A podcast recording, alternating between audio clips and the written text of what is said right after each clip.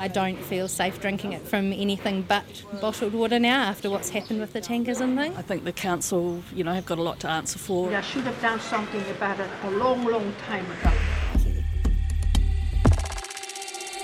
Kia ora koutou, welcome to Stuff Explained. I'm Jess McCarthy, and today, what on earth is Three Waters? Now, this is a safe space. It's okay to admit if you've just been nodding along for the last few months whenever this comes up. You know it's a big deal. You've heard it on the news. It's been part of local body elections, and depending on where you live, you might even see signs around demanding Three Waters be stopped. Well, today is the day we find out what those waters are, why there's three of them, and what's got everyone so hot under the collar. To help us piece it all together, we're going to hear from two experts. The first of which is Gillian Blythe, who heads Water NZ, which represents our water industry. Kia ora, Gillian. Kia ora, Jess. Now, just to be transparent before we get things started, Water NZ they've made public submissions on the government's plans and provided some technical advice. Would you describe Water NZ as on any particular side? So, Water New Zealand is an industry association, and we've got members from across the supply chain. We've got about just under 3,000 members at the moment, and they will have a variety of views. Roger that. So, water, it's probably not something that the majority of majority of us have to think about day to day. So, tell me, what is the state of New Zealand's water infrastructure? We have a massive infrastructure deficit across drinking water, wastewater, and stormwater. In practice, we've known that we have a need to invest in the infrastructure for a long time. I can go back to 2000 when Morgan Williams was the Parliamentary Commissioner for the Environment, and he wrote a report which was called Aging Pipes and Murky Waters. And in that report, he basically said that the model had reached the end of its design life. And if we didn't start to do something, then we were going to suddenly have um, it would be harder to achieve and it would be more costly at some point in the future. And then we've had successive re- reports from the Land and Water Forum, National Infrastructure Plan, uh, various Auditor General reports that have all pointed to the fact that there were issues happening with the sector. If you then go back to 2016, there was a contamination incident in, in Havelock North. I suspect most of the listeners will know somebody who was impacted by that event. About 5,000 people got really sick, and a number of people died there was an inquiry that started to ask the question of why why did New Zealand have that um, contamination event and what do we need to do?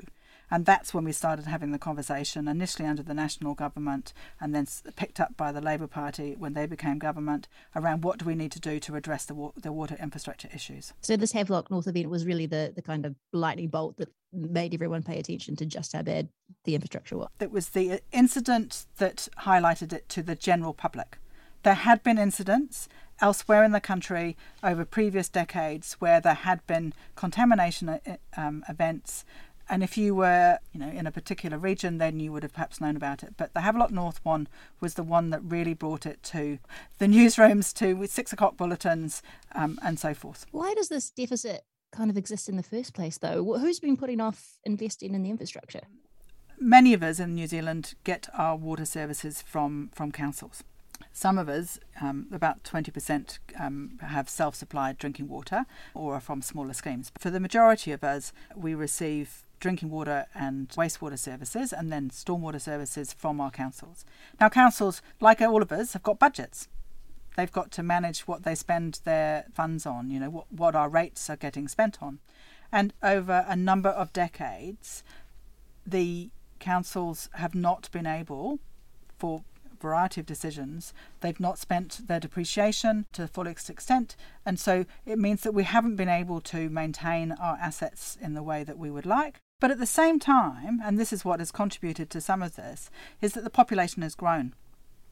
And so, actually, what they need to be able to do with your rates money and my rates money needs to be spread over a greater number of pipes and other forms of, of assets. The other bit is that some of the expectations about how we treat our wastewater, how we treat our sewage, um, the some of the wastewater treatment plants haven't been upgraded. Uh, their cons- resource consents have expired. And some of that is because actually it's going to cost quite a lot of money for some of them to be upgraded, but also because our expectations about what we expect in terms of, you know, the impact of being able to swim in a river or the impact of post a storm event if there are stormwater uh, or wastewater overflows that have gone on gone through to a beach sometimes we will see that you know do not swim notices. And so those are the sorts of things that we have we have increasingly seen because we haven't invested. Is there any particular problem areas around the country? Where is it the, at the most critical? So, if I just turn to drinking water for a moment, Taumata Arowai released a report in July of this year, and that report said that 64% of New Zealanders receive supplies that meet drinking water standards. The report went on to say that 18% of New Zealanders receive supplies that do not meet drinking water standards. Now, that's a lot of people. They also said that there was another sort of 18% when we don't actually really know what quality of drinking water they're receiving because they're self supplies or they're uh, unregistered supplies. So that is different parts of the country. It's across a whole range of suppliers. 295 supplies do not meet the drinking water standards. Wow.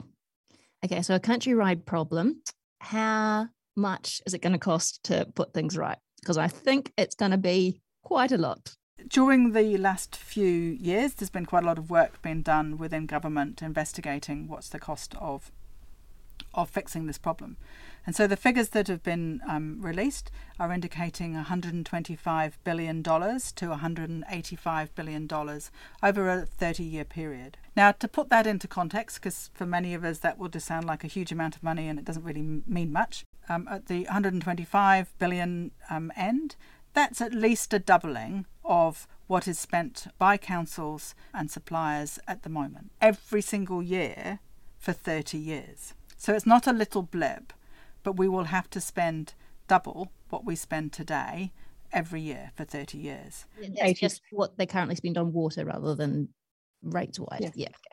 And and the and the 185 billion is is more if we start to fix some of the concerns around um, you know, the environmental outcomes that we see from our, you know, both drinking water, wastewater, and stormwater. Now, the bit to also note is that those figures don't take into account the impacts of climate change. Of, time, of climate mitigation and climate adaptation. So let's get into the, the nitty gritty. There's three waters that everybody talks about. Can you tell me a little bit about what the government's proposal is to get started on fixing all this? The government has this has basically proposed to go from the 67 council um, providers of water services to take those and um, bring them together into four different entities. The best way to put it is one is would be include Watercare and the council's north. There's another one which is a split between um, sort of the west and the east in the, the middle of the North Island, um, a third which is the south of the North Island going east and part of the top of the South Island, and then the, the final one is a large swathe of the of the South Island which uh, approximates the uh, Ngāi Tahu Takiwa region. So in practice, does that mean that a person in Christchurch could be funding the upgrades for Invercargill? Uh, there will need to be a amalgamated asset management plan. Let me just give you an, um, an example. It might be appropriate to use, say, some trenchless technology to fix some pipes. So it might be that one of these new organisations procures a contractor to put in some trenchless pipes and that they will do some in Christchurch at the same time as that they're doing one in Invercargill. Now, previously, that might not have occurred because the amount that was appropriate to be able to do under an asset management plan in Christchurch wouldn't have warranted or wouldn't have been able to afford that type of technology. And so some of this is about what can you do when you've got some economies of scale such that you can get better outcomes. One of the pieces is around being able to have longer procurement or more certainty for contractors and, and consultants that are providing the services at the moment that they're going to be still doing um, particular tasks in three, four, five years' time. Because at the moment, you tend to have things very much on a three year basis because that's the electoral cycle. A lot of the things that uh, councils, or certainly some councils, seem to be upset about is the idea that the, they would lose control of the assets that they've put the money into for however long. Why has it been deemed appropriate that that should be controlled elsewhere?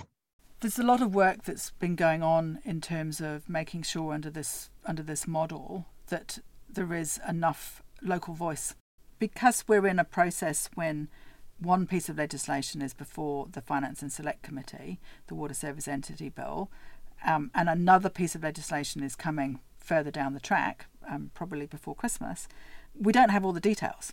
And so it's hard to know precisely what meeting someone would be going to to have a conversation about whether we need to upgrade of a wastewater treatment plant in a particular town in, in, in New Zealand. But without doubt, that will need to occur because there will need to be both in terms of the conversations with the regional councils in terms of resource consents.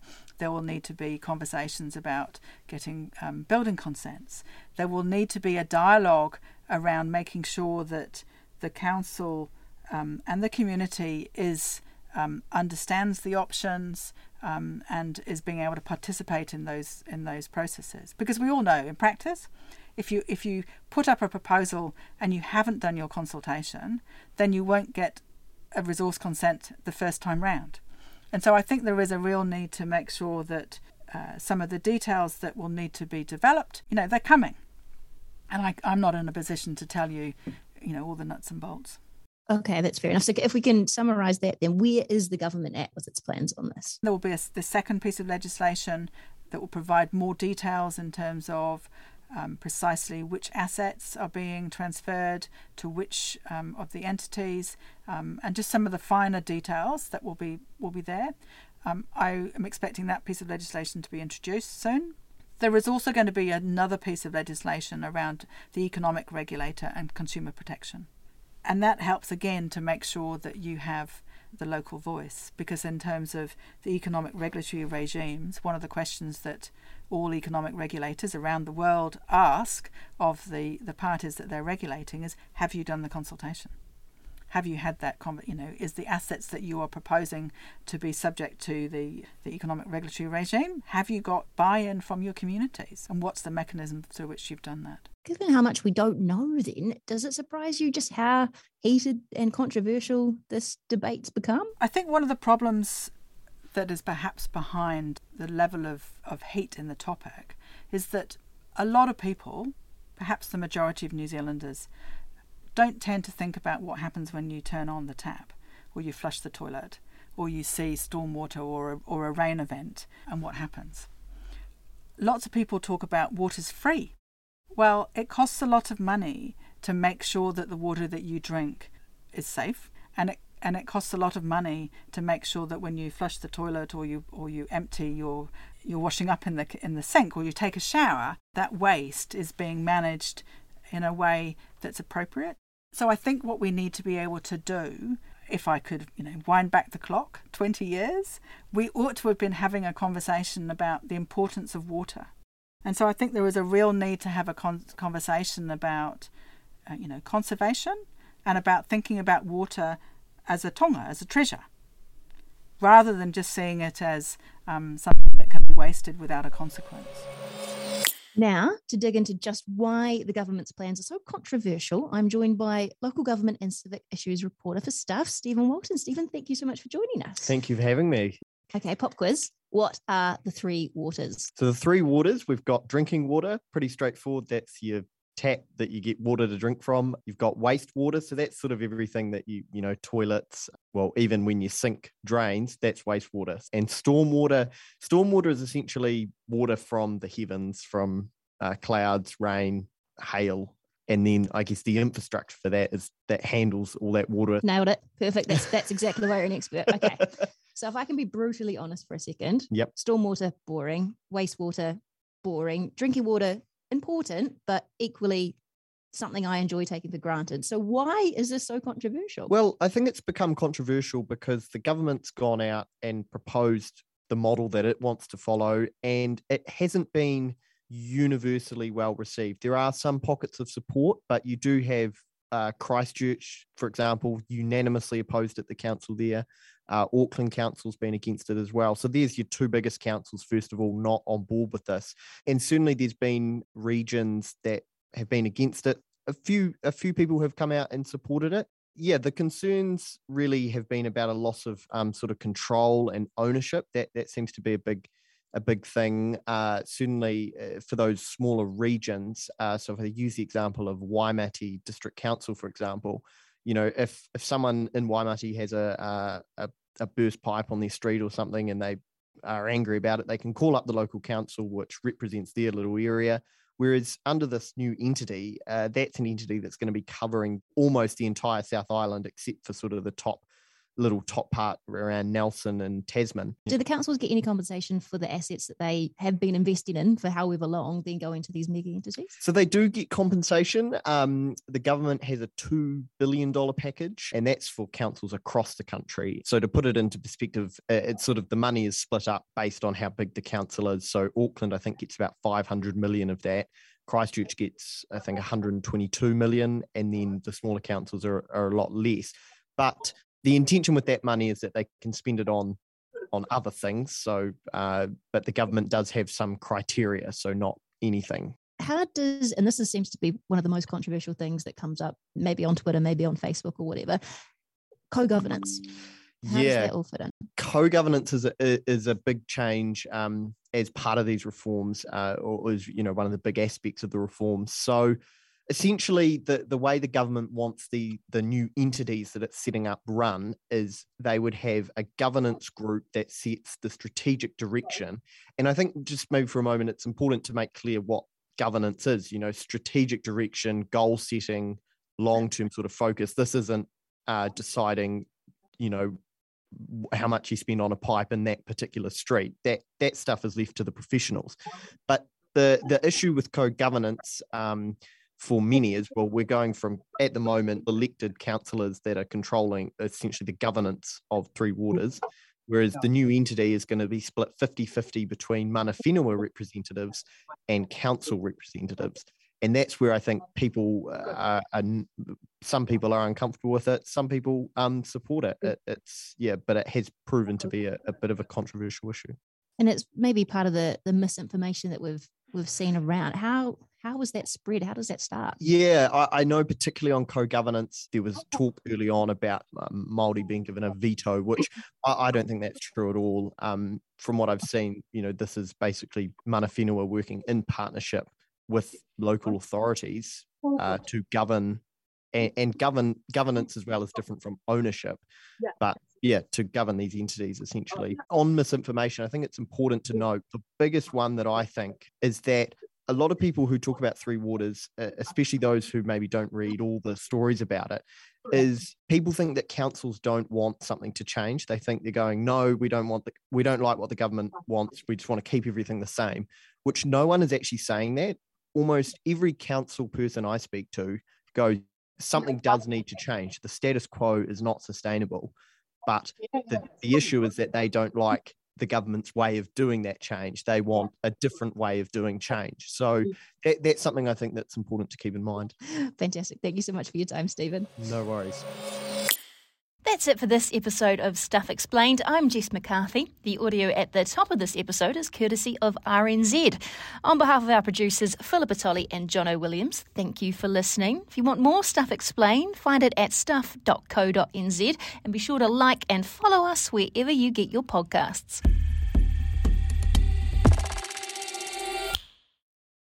I think you're conflating a whole bunch of issues. Don't want to be held to account well, no, on I, rising child no, abuse numbers. You can manipulate crime statistics. I, I, promised I wouldn't ever talk to you about gotcha journalism. Hang into the National Party's no, attack line there. that I think Chris... it would be a resignation offence if I didn't deliver tax reduction. Yeah, yeah I'm not worried about it at all. Nothing iffy in there. That sits with you perfectly fine. That's what, we're, that's what we're focused on. Whatever happens in politics, the weird, the wonderful, the important, the thought provoking, we got you. Listen to Tova wherever you get your podcasts.